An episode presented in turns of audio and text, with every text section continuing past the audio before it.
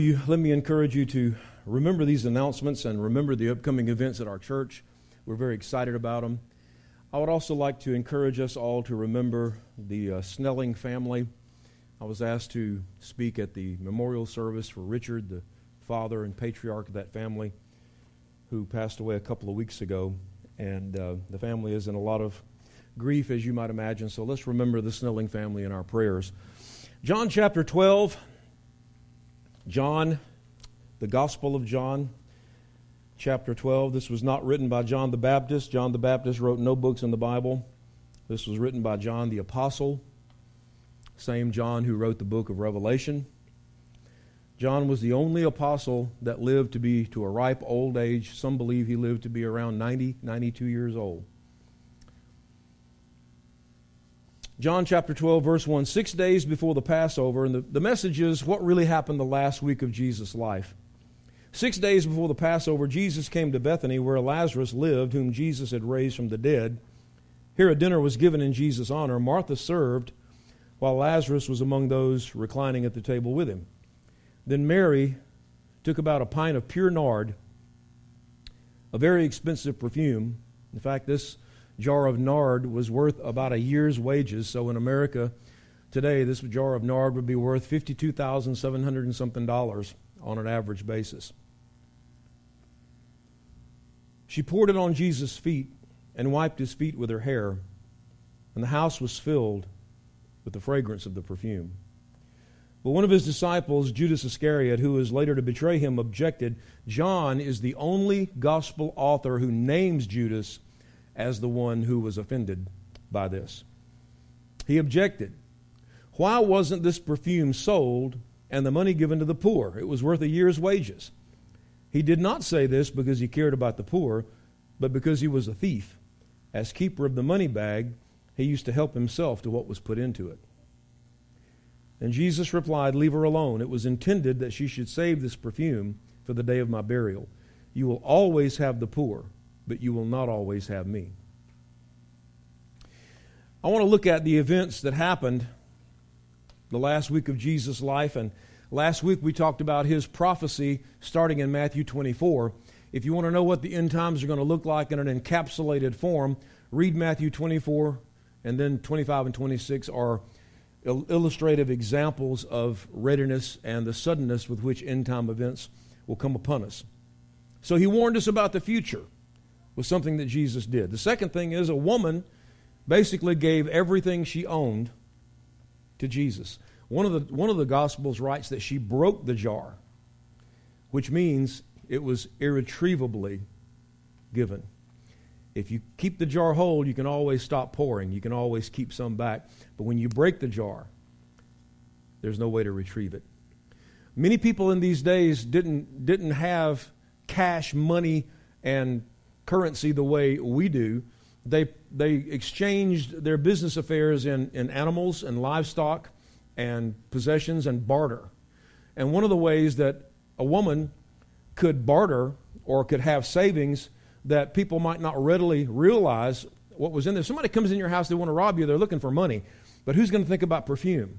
It was really smart what she did to save a very expensive perfume and keep collecting it over a year or over several years. It was worth a year's wages, but over several years, she probably collected this.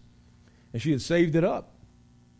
And instead of keeping it for herself, when Jesus came, somehow she felt so moved that she took her life savings and she broke the jar and she poured it on Jesus' feet and she wiped his feet with her hair.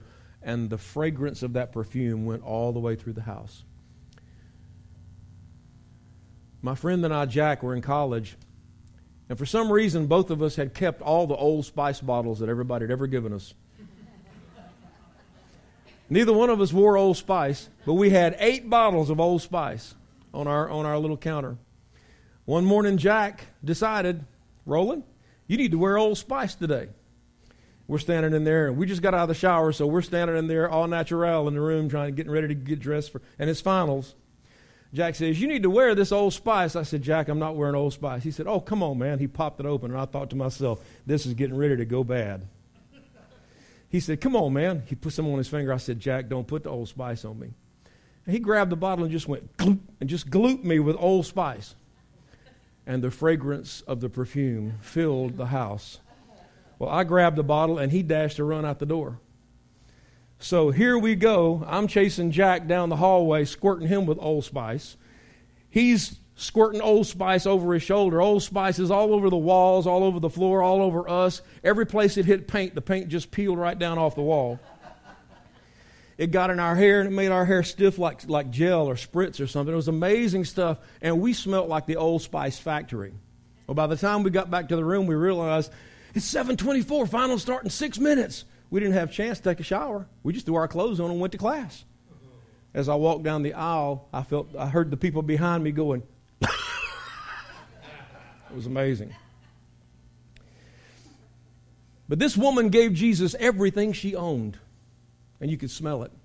Man, the spirit of sacrifice has a fragrance about it. It smells beautiful. It smells like selflessness. It smells like giving. Conversely, the spirit of selfishness has a odor about it, but it's not beautiful.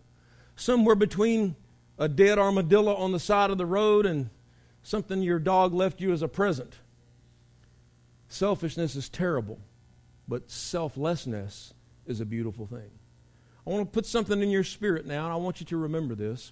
As we go through our lives, I believe one of the most significant battles that always rages within us is the battle between servanthood and selfishness. I believe that's a battle that is always waging in our hearts and our minds. Am I going to be a servant or am I going to be selfish? Am I going to serve people or am I going to use people? Am I going to genuinely care about people? We throw the word love around a lot, and, and it's, it's, beca- it's become almost abused, I think. But am I going to really care about people? Or am I going to just act like I care about people and deep inside, I really couldn't care less? Now, I know this is above the, the kiddies in here, and I'll get to them in a minute. But, guys, listen. Romans 12 says a little short statement that I want us to hear today, and it's powerful. It says, Love must be sincere. Now, I just want you to listen to this, and this, this comment stands on its own. If you or I or whoever, if we really have an issue caring about other people, I'm, I'm not talking about just your family or people you like. I'm talking about, in general, human beings, the lost, the people out there in the world. If we as Christians really just in our heart of hearts, and, and nobody knows this but you, me, Nobody knows the way we feel. Nobody can judge it. It has, it, it's something that's completely held in secret within our hearts. But this is, this is a litmus test of your, of your walk with God and of your calling, I believe, in ministry. If in our heart of hearts we really don't care about other people except the people that like us, we really don't have that, that concern. I'm not talking about just to get them in church so we can count them and fill up seats and, and get tithe money and stuff. I'm not talking about that.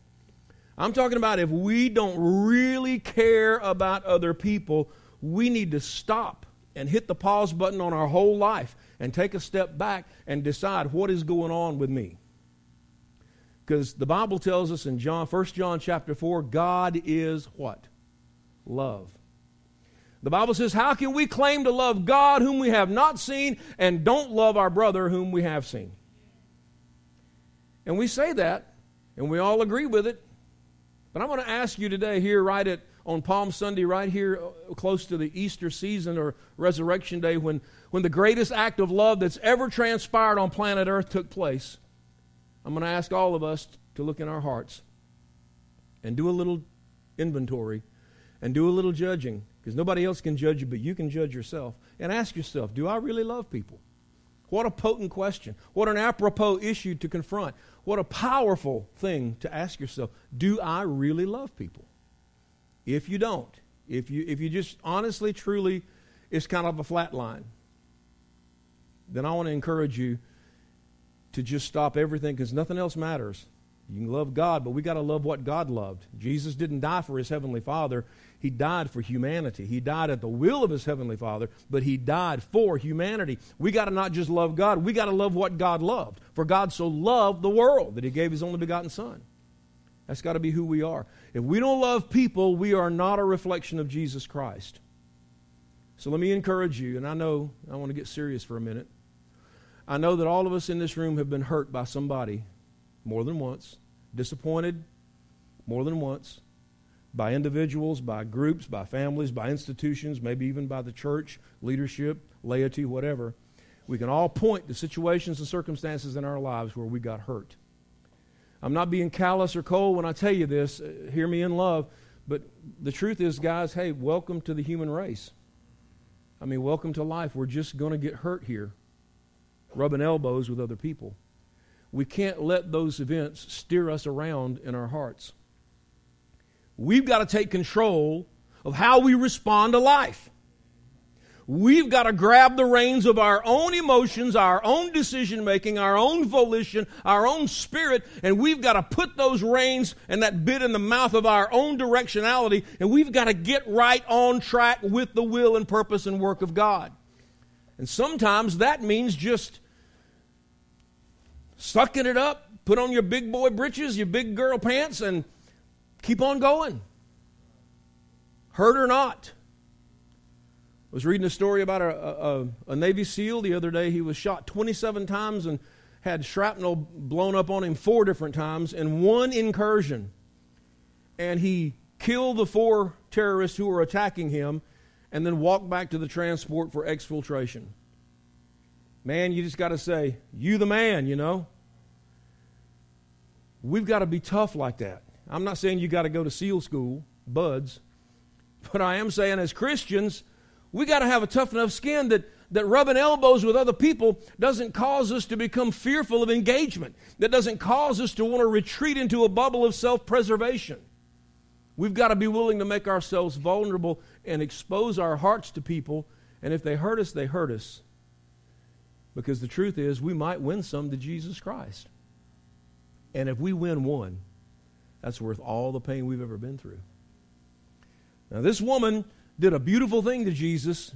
But listen, as surely as you do something beautiful for God, don't expect everybody to applaud. Even one of his own disciples, Judas Iscariot, got mad and offended and upset and, and vexed over this whole thing. Why? Why, I've got a better idea. Listen, somebody's always got a better idea than God, you know?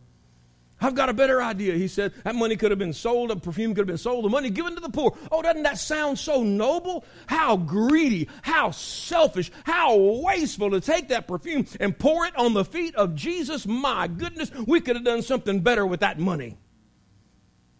The best thing that we can do with any resource we have is to do what God's will is, whether that makes sense to us or not. And Judas was upset about it because he, he was selfish. He wanted the money in the bag so that he could pilfer it and steal from it, based, based on what John said. So Jesus warned us about the future, and a woman gave him everything she owned, and one of his closest friends got offended by it. Now, it's easy for us to be offended by stuff, especially when one person gets treated special. You know what the Bible says about jealousy? It says it's as cruel as the grave.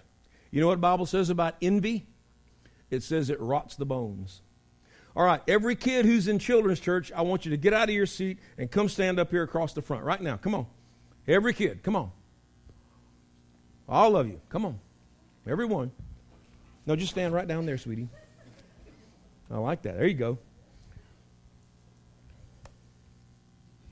Everyone. Everyone. There you go.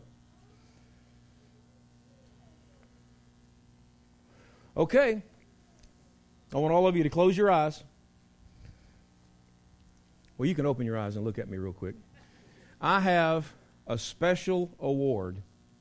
This is the Amazing Kid Award for Palm Sunday. It's a peppermint candy. Man, that peppermint candy is so good. This one's fresh. It's just laced with sugar. It's got that little tang of peppermint to it. You open that wrapper, you peel it off that candy, you put it in your mouth, and it begins to slowly melt on your tongue, and that delicious peppermint.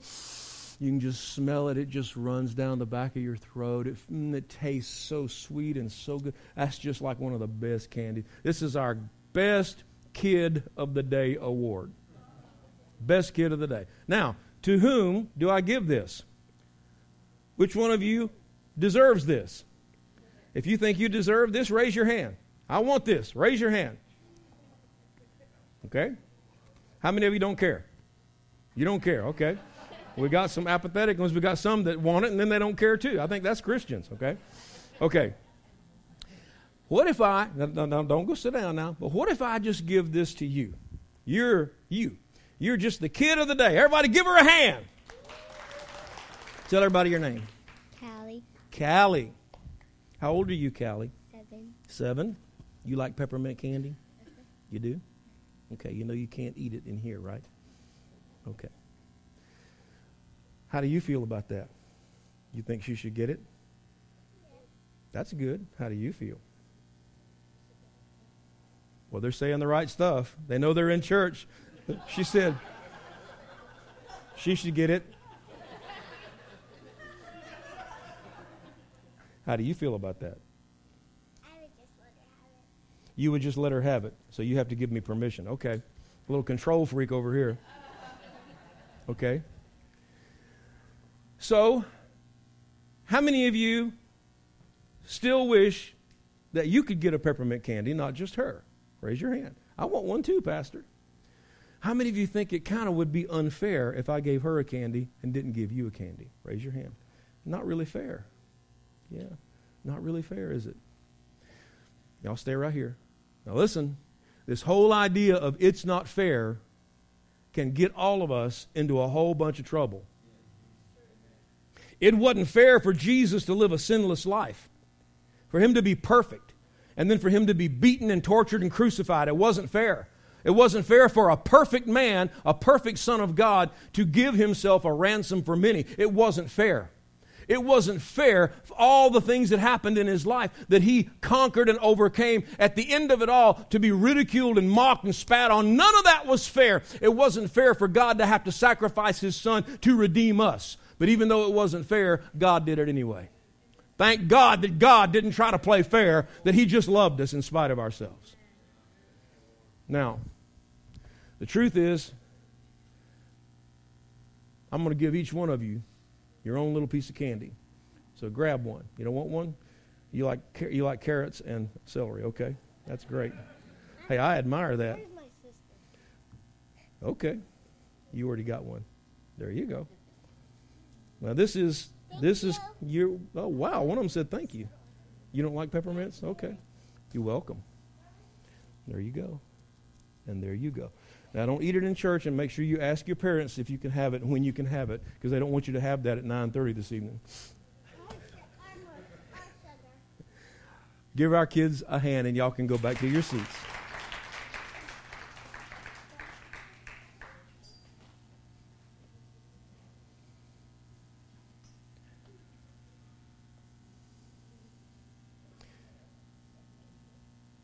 Now, I want to read on in this passage because I want to kind of walk through what happened to Jesus the last week of his life. Meanwhile, a large crowd of Jews found out that Jesus was there and came not only because of him, but also to see Lazarus, whom he had raised from the dead. So the chief priests made plans to kill Lazarus as well. For on account of him, many of the Jews were going over to Jesus and believing in him. The raising of Lazarus from the dead, in my opinion, was one of the most important things that accelerated Jesus to Calvary because it was a miracle that could not be explained away, it could not be denied. The man had been dead for four days, and when Jesus said, Roll the stone away, and he said, Lazarus, come out, and Lazarus walked out of that tomb, you talk about news. Man, that news spread across Palestine like wildfire. Everybody found out Jesus raised Lazarus from the dead. He'd been dead for four days. Now, see, let me just stop here and, and explain something to all of us sometimes we, we don't understand God's timing in our lives. Sometimes we don't understand why things don't happen now, or when we think they should, or as quickly as they ought to, or the way they ought to. It would be so easy for God to just do A, or for God to just do B. And God does neither. And we sit there waiting and wondering, what's God doing? Lazarus' sisters came to Jesus and said, Lazarus is sick. He may not live. And Jesus stayed where he was for two more days.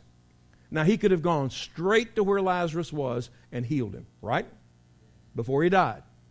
Instead, Jesus hangs out for two more days. Nowhere in Scripture are we given any legitimate reason for the delay. At the end of those two days, Lazarus dies. Now, Jesus could have gone on, but he didn't. So by the time Jesus makes his way there, and by the time he gets in front of Lazarus' tomb, Lazarus has been dead four days. Now, it makes no sense to let that happen when you could have prevented the whole thing. He could have stopped all that grief. He could have, he could have prevented all that loss and all that sorrow. Jesus could have stopped Lazarus from dying, could have healed him. It would have been a great testimony. But it would not have been anywhere near the testimony of Jesus healing Lazarus before he died compared to Jesus raising him from the dead four days after he died. God knew what he was doing. And when Jesus raised Lazarus from the dead, it was perhaps the greatest miracle in Jesus' ministry. But because it was irrefutable, and because there was no way to explain it away, because there was no way to manipulate anything like that, the people plotted, the chief priests and the elders, they plotted to kill not only Jesus, but Lazarus as well. Let me tell you something about the world in which we live. The unregenerated spirit that is loose in this world does not just hate God, it hates his followers as well. Not just, do not just hate Jesus, this unregenerated, evil, wicked spirit of sin and rebellion in the world. It doesn't just hate Christ, it hates all those whom Christ has raised from spiritual death to new life through salvation. Jesus even said, Don't be surprised if the world hates you, it hated me first. So let me encourage all of us today that when the timing of God doesn't make any sense, and when it seems that it would be so easy and we've got this thing figured out, here's how it ought to flow, here's how it ought to break down, this is what God could do, and we present this plan to God and we present this sequence of events that we figured out and say, Here you go, God, this makes great sense. It works out great with my schedule and my calendar. It'll be so wonderful if you'll just do it this way. And then it seems like God sits on his throne with his arms folded across his chest and totally ignores what you ask. Why does he do that? He does it because God has a better plan. God has a better idea. God is smarter than us. Amen? And He knows exactly what He's doing. Trust God in the timing of things when you don't know what the timing ought to be, or even when you think you do. It's easier actually to trust God when you don't know what the timing ought to be than when you think you do know what it ought to be. We've got to trust God with these things. So the chief priests made plans to kill Lazarus as well. Let me tell you something the devil wants to kill your testimony. Lazarus was a powerful testimony to the, to the supremacy and lordship of Jesus Christ. Lazarus was a living, breathing testimony that Jesus was who he claimed to be, the Son of God. The chief priests and elders just couldn't stand that. They didn't want this living testimony. People were coming from miles around to see Lazarus. They were asking him, What did it feel like being dead? I don't know. I was dead. What happened to you in the tomb? Not much. Was it dark? Yeah. What happened when you heard Jesus call you? I wish I could describe that to you. People came to ask Lazarus all these questions. He generated an incredible amount. This was the Super Bowl of early Palestine. You could have sold Dorito ads for a million bucks to talk to Lazarus, you know. People wanted to know. It is never enough for God, or I'm sorry, it is never enough for the enemy, Satan, to just cast aspersions at God because you and I represent the testimony of God's power, because we represent the life giving glory of the blood of Jesus Christ. He wants to destroy us as well as he wants to war against the kingdom of God. So don't be surprised when people lie about you. Don't be surprised when they slander you. Don't be surprised when gossip has your name wrapped up in it. Don't be surprised when you're misrepresented and attacked because Satan despises and hates us because we are living, breathing testimonies to the goodness and the power and the glory and the saving ability of the blood of Jesus Christ. And Satan hates us, but it doesn't matter because greater is he that is in us than he that is in the world. And it just is not going to stop or change one thing, no matter how mad the devil gets. We continue being living, breathing testimonies to the glory and goodness of God. Go ahead, that's all right. So, a woman gives Jesus everything she owns. One of his closest friends is offended. People plotted to kill him and Lazarus. And then one more thing happened. Let me read this to you. The next day, a great crowd had come for the festival. They heard that Jesus was on his way to Jerusalem. They took palm branches and went out to meet him, shouting, Hosanna! Now, it's important that we understand what this means. In ancient Jerusalem, Israel proper, you have Roman soldiers who are occupying Palestine. They're occupying Israel. Roman soldiers are in the streets. They're manning their post at their garrisons. They're all walking around policing, patrolling the area. They're always looking for insurrection and plots against the throne of Caesar. Jesus now comes into town riding on a little donkey and everybody is laying palm branches down in front of him, and they're throwing their coats on the ground in front of him, which is something that you do for royalty. And the word Hosanna, literally translated, means save us now. So picture this you've got Roman soldiers of different rank. They're standing up on the wall of their garrison and they're looking at this. They're going, hey, check this out. Here's this guy coming into Israel on a donkey, which of course, you know, royalty comes in riding on their horses. They're throwing down palm branches and coats in front of them, and they're saying, Save us now. This is the stuff of insurrection. This is the stuff of rebellion. This is the stuff that gets people executed by the authorities in power. And some of the people are even calling him king. Blessed is he who comes in the name of the Lord. Blessed is the King of Israel. Uh oh. Uh oh. O King, save us now. Palm branches. Here's my coat. This was a big red flag to the Roman Empire.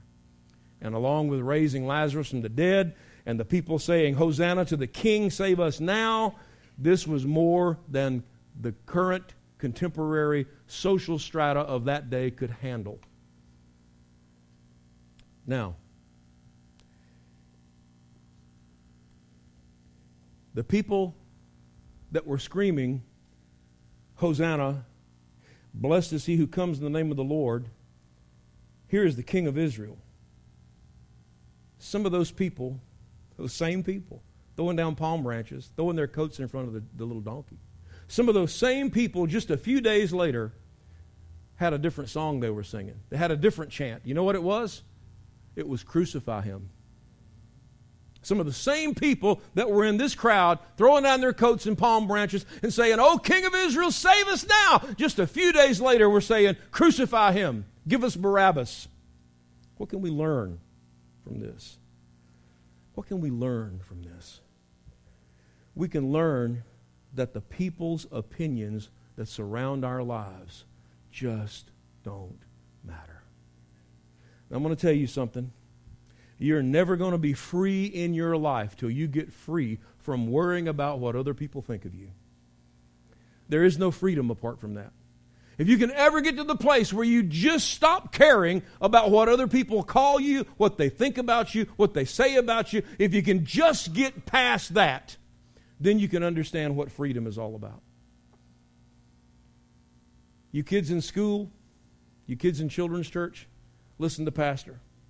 It's so important that you learn to stand on your own two feet, that you learn to think for yourself, that you not be affected by peer pressure, and that means what other kids your age think about you.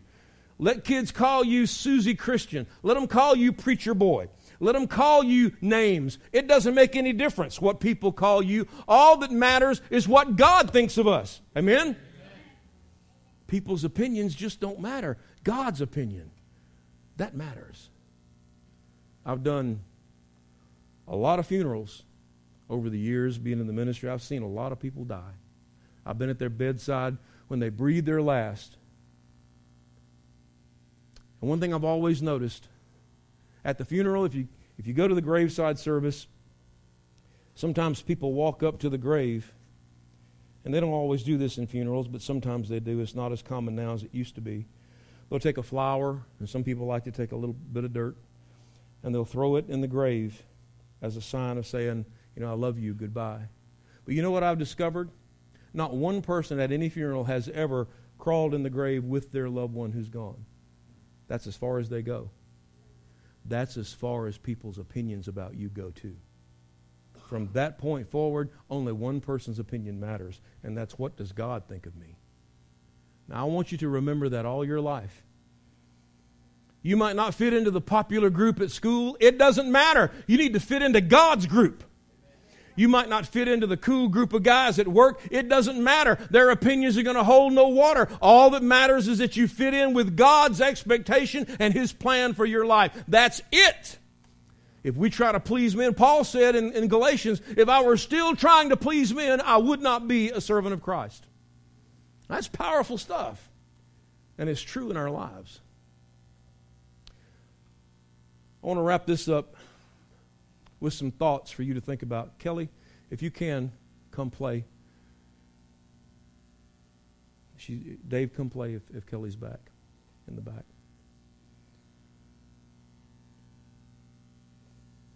The attitude of sacrifice is always remembered in reverence, but the attitude of greed and selfishness is always remembered in revulsion. The woman poured the, the jar of nard on Jesus' feet, and Jesus said, for now and for the, for the future, for all time, wherever this story is told, this thing that she has done will be remembered as a beautiful thing. And here we are, 2,000 years later, and it almost makes us cry to think about Mary pouring that nard on Jesus' feet as an act of selfless sacrifice. Sacrifice, servanthood. Remember, I told you about the war? Servanthood, opposing selfishness. These are the two great forces that oppose within us, the two great wolves that battle within us. You know the old Indian story? The boy, the grandfather told his grandson, Son, there are two wolves that fight inside us. One is good and one is evil. And the, the grandson said, Well, grandfather, which wolf wins? And the wise old grandfather said, The one you feed the most. There's a lot of power and wisdom in that. Let us all today decide in our hearts of hearts that no matter what people have done to us, let us be like Christ and let us be forgiving. Let us be forbearing. Let us be gentle spirited, soft around the edges of our heart. If you go through life with grudges and ill will and bitterness and anger, hatred, you're just making yourself miserable. One person said unforgiveness is like taking poison and expecting your enemy to die. It just doesn't work. The attitude of sacrifice is remembered in reverence, but greed and selfishness is remembered in revulsion. The people were jealous and envious of Jesus. The religious leaders of the day were so envious that the crowds were going over to him. They were so envious of his popularity. They were envious of his power. They hadn't raised the dead anytime soon. The crowds were envious that Jesus had the power to do these miracles. They were jealous. They were envious. They couldn't stand it. They were saying, the whole world's going over to him. The Bible says that envy and jealousy are as cruel as the grave.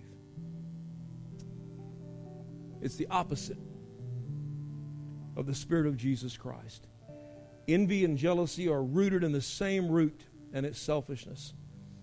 Every evil thing in the world can be traced back to selfishness. I say that to us a lot when you think about the cross of Jesus Christ up on Calvary, there is nothing selfish anywhere around it. It is all the spirit of servanthood, the spirit of sacrifice, the spirit of selflessness, the spirit of love, the spirit of giving. How many of you, I know a lot of you, it's kind of an old show now, but back in the 80s, Star Trek The Next Generation. How many of you watched that show a little bit? One of my favorite characters on that show was uh, an alien named Q. And Q had all power, he could do anything. He was like God. And Q could just snap his fingers and make anything happen. He could go back in time, he could change the gravitational constant of the universe, he could do anything. There was no limit to Q's power. I've often asked myself, what if I had that kind of power? And here's some little person mouthing off at me. Or here's some guy cutting me off in traffic in Atlanta. I know none of you have ever experienced that. Or you think back, you, suddenly you wake up and you've got the power of Q. You can do anything. Snap your fingers and it is so. Whatever you want. That's the way it was in real life for Jesus Christ when he was hanging on the cross. The Bible says he could have called down 12 legions of angels to destroy the world and set him free. Now he's hanging there, being tortured to death. He has never done anything wrong, never hurt one person, never committed any sin, never told a lie, never broke a law. He's lived a perfect, flawless, sinless life in, in intentional sacrifice to the people around him who are spitting on him, who are mocking him. If you're really God, come down off the cross. I got to tell you, I'm, I'm just glad that wasn't me. When some little smart aleck had looked up and said, If you're really the Son of God, come down off the cross, that would have probably been it for me. I'd have probably said, All right, watch this. the good thing is, Jesus forced himself to swallow his pride, forced himself not to use the power of God that was in him. He could have destroyed them all just with a thought. Instead, he forced himself to hang there and bleed out. Why? Why would he do that? It was not because he was weak. If he had come down off the cross and destroyed them all, that would have been weakness. It was because he was strong. His love for you and me, his understanding of what was necessary to buy our salvation was greater than his need to prove himself. Man, you're your Lord and Savior Jesus Christ loved you a lot. And He loves you today the same. The lust for power it knows no bounds. The religious leaders of Jesus' day, they hungered for power and they were willing to kill to keep it. They were willing to kill not only Jesus, but Lazarus, who was Jesus' great testimony. Be careful, guys. Be, be careful and beware of the lust for power that creeps into our lives. And it may not be great power like to, to rule the world or be the president of a nation, but it may be power in an area, in a circle, in a, in a dominion that we might have authority over. Be careful of the seductive ability of power. A lot of people in this world are already millionaires and billionaires, and they still want to run things in the country. And so it's not about the money, it's about the power. Beware, beware the seductive ability, the seductive nature of power. Guard your heart against it. And why is power so seductive to humans? Because it's rooted in pride. It's rooted in selfishness. Even if we don't intend it to be, the, the seductiveness of power, it says to us, I know best how to manage things. I know best what to do.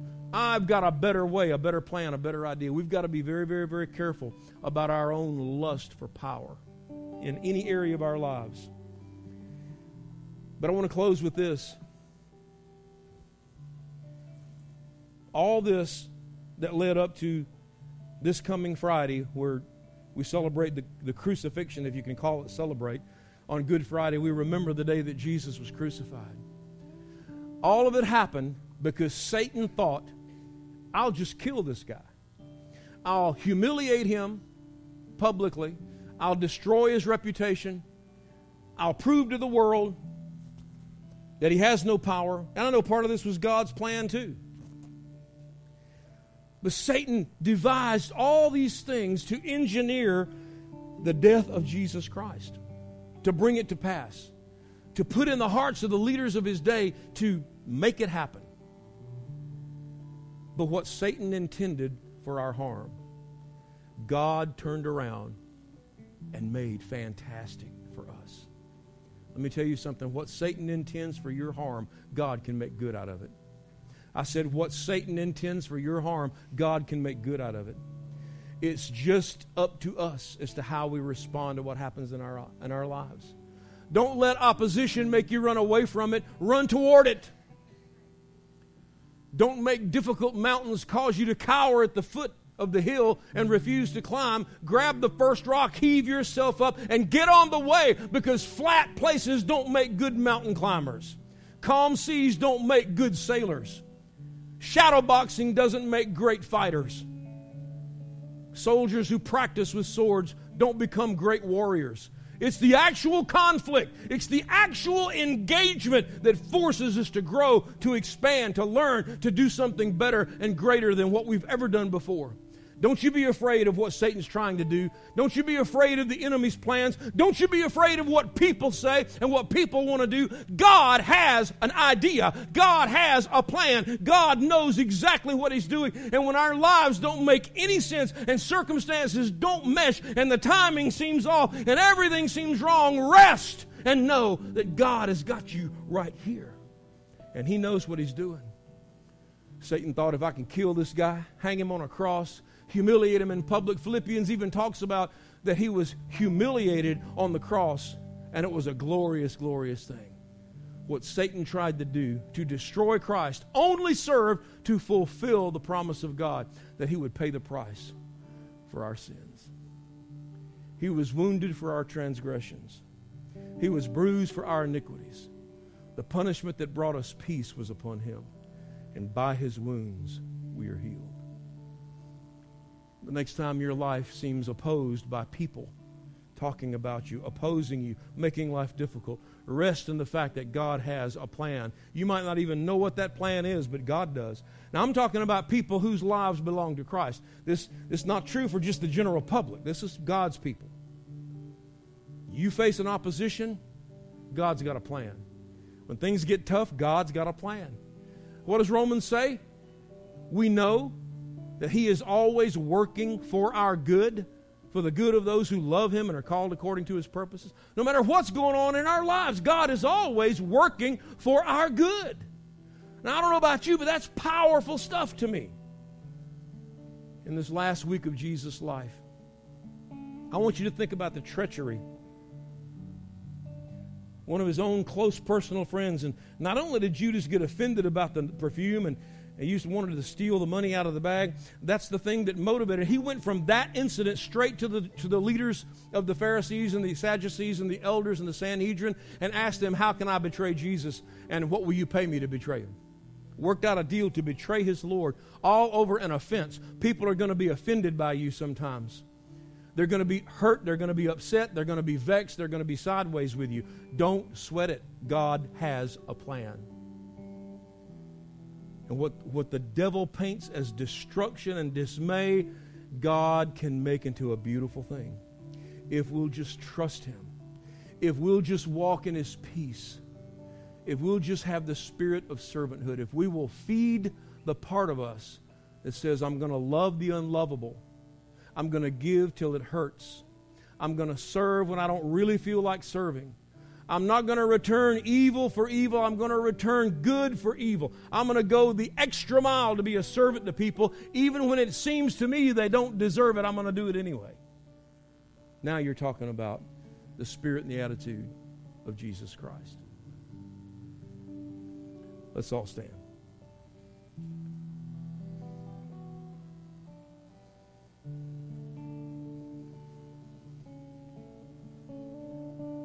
I want you to bow your heads and close your eyes.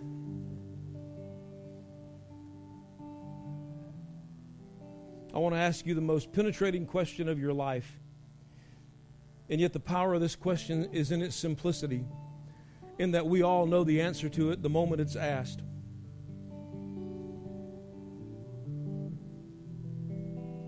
And the question is very simple. I've asked it here many times, and I will again many times. The question is Is Jesus Christ really Lord of your life? Are you living a Christian life?